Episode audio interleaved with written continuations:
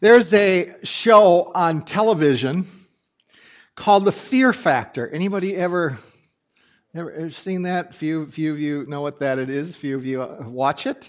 Uh, let me just put up a little cartoon. It's a challenge game, and the next Ultimate Team Fear Factor challenge is the Fiery Furnace. Shadrach, Meshach, and Abednego are up next. Fear. Fear is a, is a word that I don't think we understand the depth and the breadth of that, that word. It's a word, as we've been looking, when we think of that word hope, fear is a word that pushes against hope.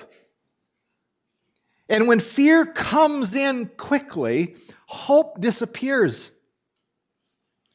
Uh, fear f- almost causes us or pushes us to remember even the things that we've learned when we grow up. If, if you've grown up in a Sunday school, you, you know some of the truths of Scripture, and fear comes in and it seems to just push that stuff away that we've learned.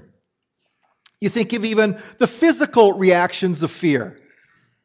I, I don't know about you, but have you ever gotten that fear in the pit of your stomach and you, you just kind of, and the adrenaline gets released? I remember driving up to Pikes Peak where a friend was egging me on to go closer to the edge, and I got up there and just sit down and go, I don't want to drive back down. There was there was fear within me. But it's it's such a word that impacts us profoundly. And we want to look at a character this morning where fear and how it intersects with that word hope. Now, I, I need to go down just a short alley here at first.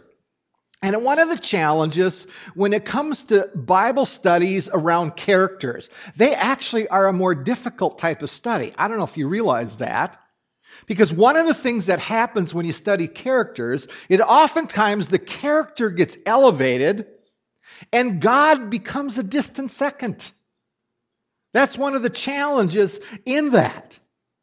And I think there's another piece to this as well, because when we look at Bible characters, one of the things that we like to do is look for those characters that have a lot of flaws. And we look at them and we go, I can relate to that person.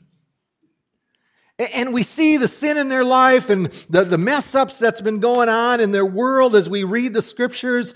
And we kind of look at those people and go, boy, they're authentic, they're real. I can relate to them. And in some ways, I think subconsciously, we, we like Bible characters that goof up because it makes us feel better. But the reverse is also true. When you begin to look at Bible characters who don't mess up, I, I think we look at them and go, I don't know if I can relate to them. They haven't committed some of the sins that I might have committed. And we kind of look at them and go, oh, I, I can't learn from them. But I, I would point out to you that if, if we say that we can only learn from people who messed up like us and not learn from those who haven't, I think that's a subtle por- uh, form of pride that can creep in. And, and why do I say that? It's because today we look at a character who didn't mess up. Matter of fact, he finished his life well. And that name is Caleb. Turn with me to Numbers chapter thirteen. And while you're turning there, Caleb was a man who, I understand, he was in Egypt at the time when all of the things were going on, when Moses was pulling them out. And so he was about thirty-eight years old. They figure when he crossed that Red Sea, he began a journey with the other Israelites into the desert.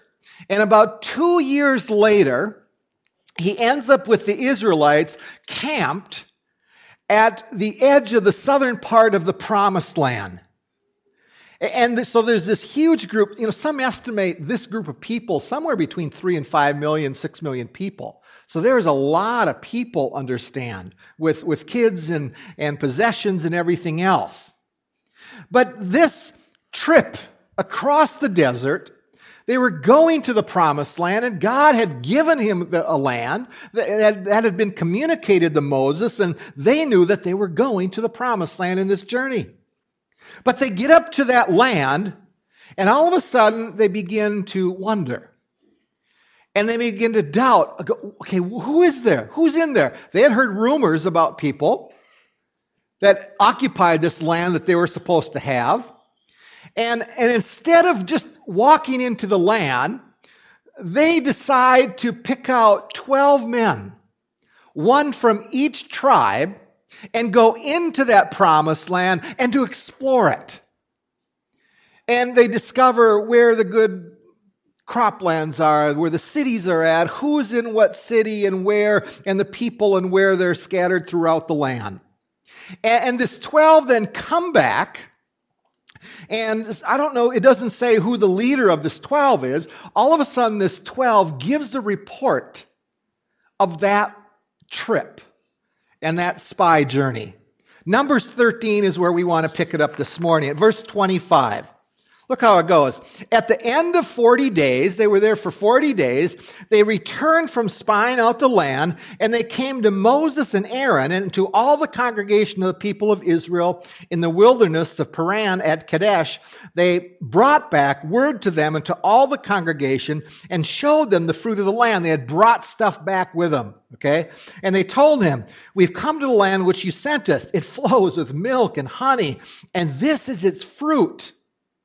But now you notice this little word, however. The people who dwell in the land are strong, and the cities are fortified and very large. And besides, we saw the descendants of Anak there, and the Amalekites dwell in the land of Negev, and the Hittites, and the Jebusites, and the Amorites dwell in the hill, sit, hill country. And the Canaanites dwell by the sea and along the Jordan. Did you see that? However, almost all the spies came back with this report, and the re- report was laced with fear. Matter of fact, in Joshua fourteen, you don't have to turn there, I'll put it on the screen. As Caleb is very old, he gives a report thinking back to this period. And look at, look at how it goes, verse seven. I was forty years old when Moses, the servant of the Lord, sent me from Kadesh Barnea to spy out the land. And I, I brought word back to him as it was in my heart. Nevertheless, my brethren, this is those ten other spies who went up with me, made the heart of the people melt with fear. But I followed the Lord my God fully. Caleb and Joshua, the two that said we can do it, see, and ten of them began to talk to the people, and fear begins to spread in this group of people. There was an infection of fear. Now, now here's where I think we need to pause and, and kind of jump to two thousand thirteen. Because I think here's the truth. Way too many people who know Jesus are filled with fear. And some people even think that fear is, I've seen this over the years, is normal and it's okay to live life that way. So I believe that in every, any church, any group of people who call themselves followers of Christ, there are those people that are dominated by fear and worry. Now, we pause, and I got to say this. I think there's moments where all of us can succumb to fear. It can creep into our lives and impact us profoundly in, in many ways. But over the years, I've also seen this, that when you think of a collected group like Israel, they're caught in this disease, but when you translate it again to two thousand thirteen, a group of people called the church can be infected by people preaching and teaching and talking about fear. People like the Israelites, I think we can do that today as well. So I, I think there's a bunch of lessons for us. One that I didn't put on on the on your notes, but I, I have to say it this way. Sometimes the majority is flat out wrong. Ten said no. Two said go. Those ten were wrong. And we'll see that even more. See, but look at the response of this first bad report. Numbers thirteen again. Look at verse thirty. But Caleb got up, and he quieted the people before Moses. Obviously, there was something, you know, there was turmoil going on. Fear was going on. And he said this, "Let us go up at once and occupy it, for we are well able to overcome it." You catch the confidence there. Then the men who got up with him said, "No, we're not able to go up against the people, for they are stronger than we are." So they brought to the people of Israel a bad report of the land that they had spied out, saying, "The land through which we have gone to spy out, it's a land that devours its inhabitants, and all the people that we saw in it are of great height. And there we saw Nephilim, the sons of Anak, who came from Nephilim, and we seemed to ourselves like grasshoppers, so we seemed to them." So I envision this going on. They first give up, get the report. Caleb goes, "No, wait a minute, guys. Uh, we can go. We can do it." And they shout him down. And they're talking to the people and saying, "No, listen, guys. If we're going to go into this land, we will get crushed like grasshoppers." Can you see, picture this confrontation going on? And you ask the question, why? What happened here? But, but here's where I think we learn some lessons about this issue of where we get hope and, and some of the situations around it. If you're taking notes on the outline, I said it this way, number one, the first application that we're going to see here, allowing fear to rule rather than hope can lead to a loss of blessings.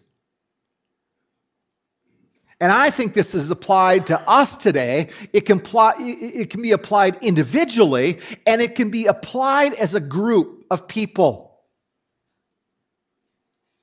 Now, if you don't know the story, there were, when I say there was loss of blessings, the reverse for this story is there was consequences. Look at Numbers chapter fourteen. Let me put this on the screen. And here's the consequences. "But truly as I live, and as all the years shall be filled with the glory of the Lord, none of the men who have seen my glory and my signs that I did in Egypt and in the wilderness, and yet have put me to the test those ten times, and have not obeyed my voice, shall see the land that I swore to give their fathers. And none of these who despised me shall see it. But my servant Caleb, because he has a spirit, a different spirit, and has followed me fully, I will bring into the land into which he went, and his descendants shall possess it." Now what's going on here? The people have grumbled against Moses. And they take on this mentality that says, we're going to blame the leader. We're going to vote Moses out of office. And they want to get rid of Moses and the leadership. And what do they want to do? They want to find a leader. And you know where they want to go?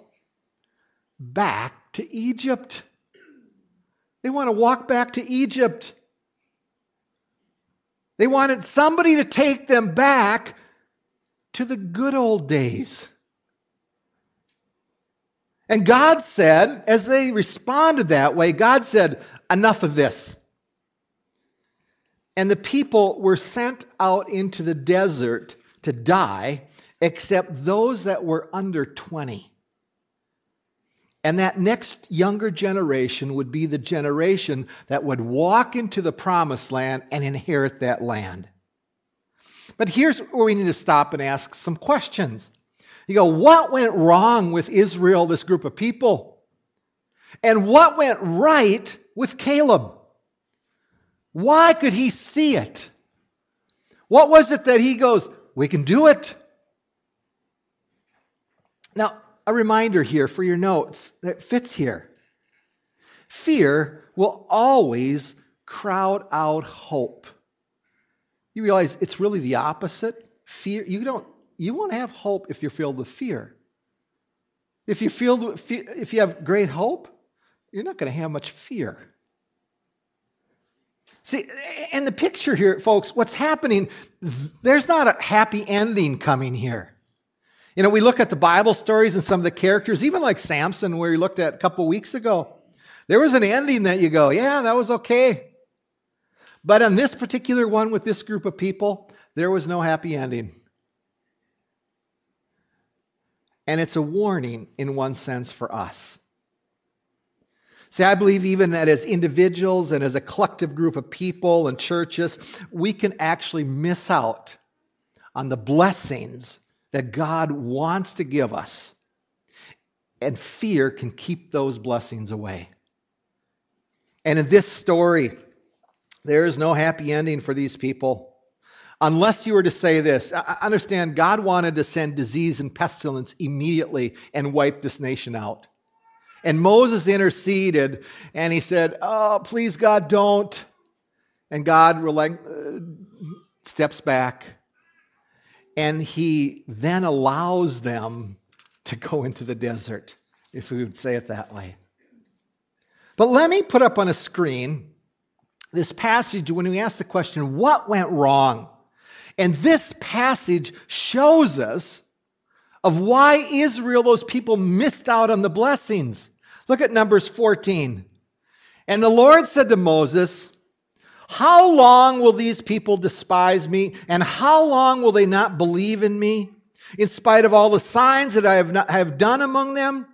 Verse twenty-two, none of the men who have seen my glory and my signs that I did in Egypt and in the wilderness, and yet have put me to the test these ten times and have not obeyed my voice. I think here's one of the applications and learning points from this passage. Number two for your notes, when fear overtakes hope. That first one there, fear crowds out the promises of God. This book is filled with promises it, it, that he's telling us that he wants to give us. And we stop and we avoid those. A second one, though. Fear drives away remembering the works of God. See, God was saying, I gave them sign after sign, and they don't remember. I gave them manna, I gave them water. I, I rolled back the water at the Red Sea. I brought them out of Egypt. And, and you realize this has only been really two years. That's not a long time to forget. If it had been thirty, forty, you go, yeah, you, a generation would have died off. But this is only about a two years back that they had, God had brought them out of Egypt. And the result of that is that Israel had no hope. Hope and faith were driven away, and they failed. They just they couldn't remember what God had done. And they took back control. And look at that third one. Fear leads to trusting ourselves rather than God. There's the control issue. And they said, okay, God, we don't trust you. We're now, we're now in charge. Well, they weren't, but they, they tried. But now, apply this to us. It jumped to the twenty-first century. I, I think this, churches who fear the fear, future always seem to shrink back to the good old days. And the default to that I think is a couple of words. One is complacency for churches, and the other one that is maybe more difficult to say, irrelevancy. And they lose spiritual power if we shrink back, as groups and churches shrink back. They miss out, and churches can miss out on the blessings of God when fear begins to dominate. I had uh, lunch with a friend on Monday in, in Brainerd, and he goes to a Baptist church down there, and they're in the process of finding a new pastor. It's a pretty small church, but uh, Sunday night, last Sunday night, was the question and answer time for for them, for their church. And this man that came, and, and they were asking him about vision and where, where do you think the church should be going and where he wants to go with the church. And interesting thing, he brought up a reference to the music and wanting to maybe upgrade the music a little bit. I don't know what term, there's something, some term like that he said he used. And all of a sudden, fear came into that group of people.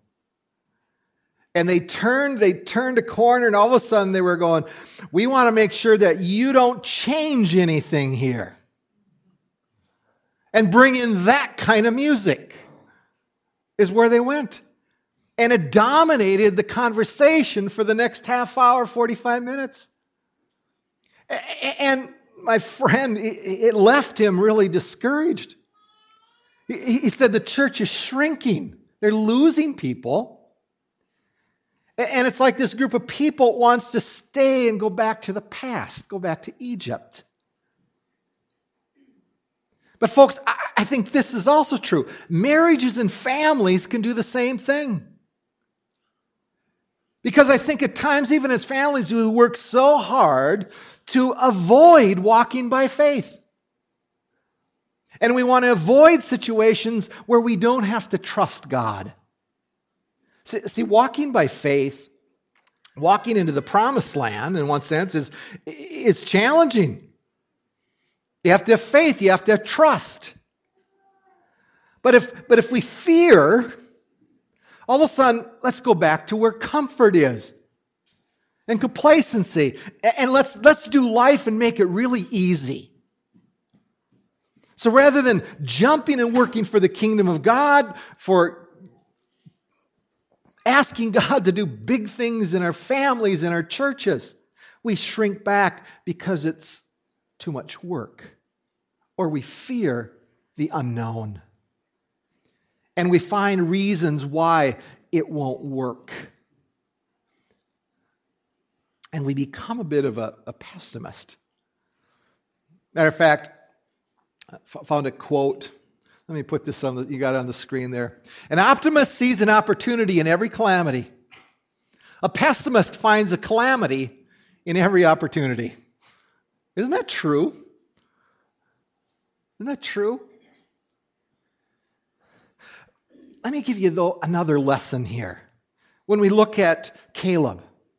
Number three, I, I said it to this. Biblical hope calls us to surrender to God. See, Israel took control, and Caleb had figured out how to give up control, to surrender. Matter of fact, Joshua fourteen eight, let me put that up on the screen again. He says, but my brothers who went up with me made the heart of the people melt, and this is E S V, the New American, says, in fear, yet I wholly followed the Lord. Yet I wholly followed. It's a surrender to God that he was going to answer what he promised. And then hope replaces, pushes back, pushes away fear. And the grip of control is loosened. And all of a sudden we say, okay, God, you are in control. And hope comes. Do you catch what was going on with Caleb? He fully followed him, surrendered to him. And, and if you read the story, we don't have time to do it. Caleb was this calm one. The people were going, fear, fear, fear. And Caleb is standing up there going, no, no, God's in control. God can do it. He's going to do what he promised. And it was calmness and a sense of peace. But there's another lesson. That is so critical. Number four, I said it this way. Hope comes from a confidence in a personal God. And this is what we see in Caleb. Look at Joshua fourteen eight. Back to that same verse. But my brothers who went up with me made the heart of the people melt, yet I wholly followed the Lord. And look at these last two words. My God. My God, my God. You know, at, at, at times you've probably heard this phrase where people say something like this. You know, the big man upstairs, you ever, you, you've heard that. You hear it on T V all the time, and uh, people use that phrase. And I, I just think it's a, a very disrespectful term. But more than that, that phrase screams out people's view of God. Do you realize that? For them, God is not personal. They won't say, my Savior, my Shepherd, my Father, my Abba Father. They don't say, He's up there. And Caleb understood this, and he got it.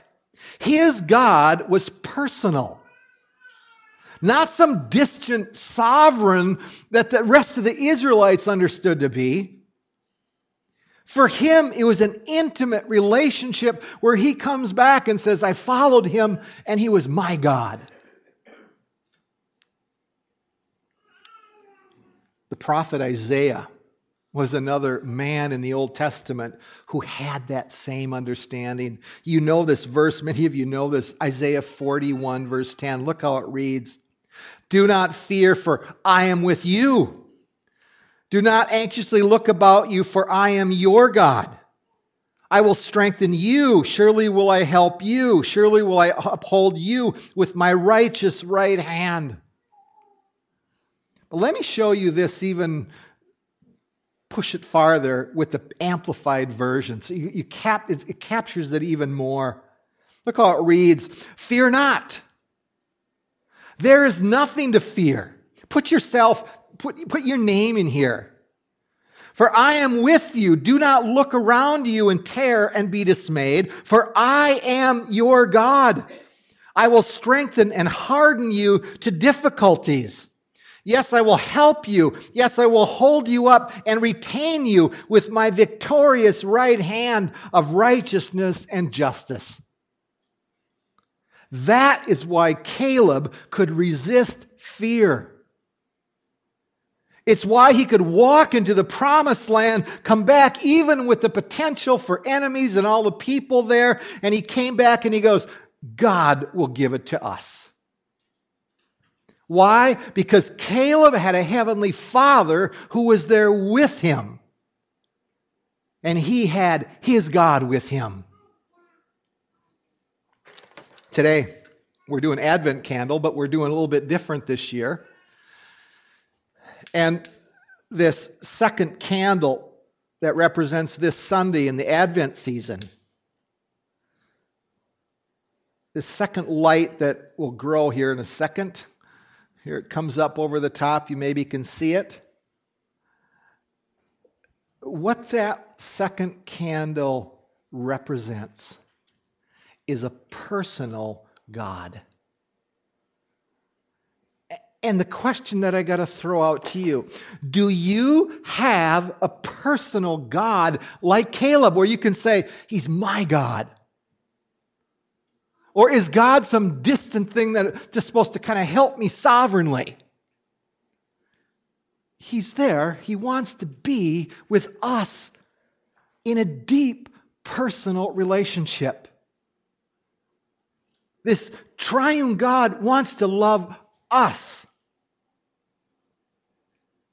And the question here, even today as we approach the, the Christmas season, have you ever considered that this God of the universe who made the universe wants to have a personal relationship with you?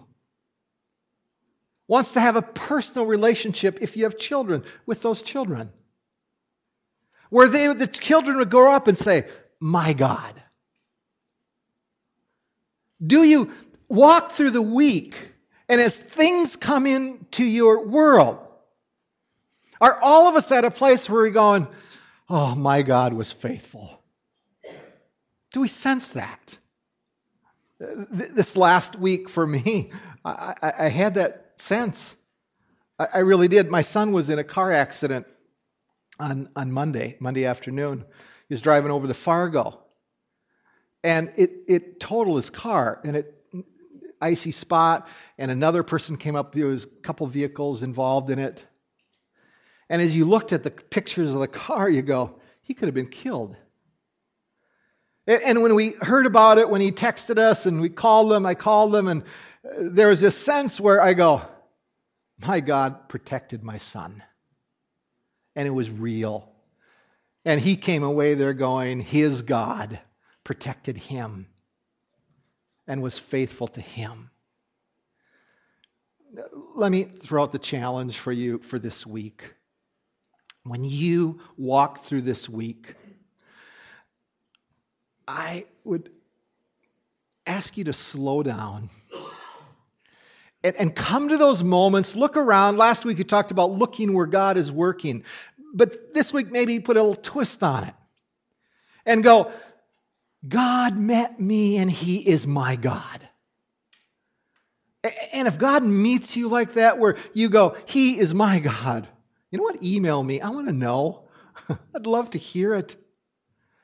And if you don't know, and if you don't have a my God, would you give yourself to him?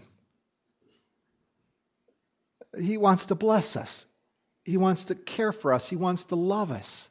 He wants to, to, to resonate deep within our souls as we walk through this life.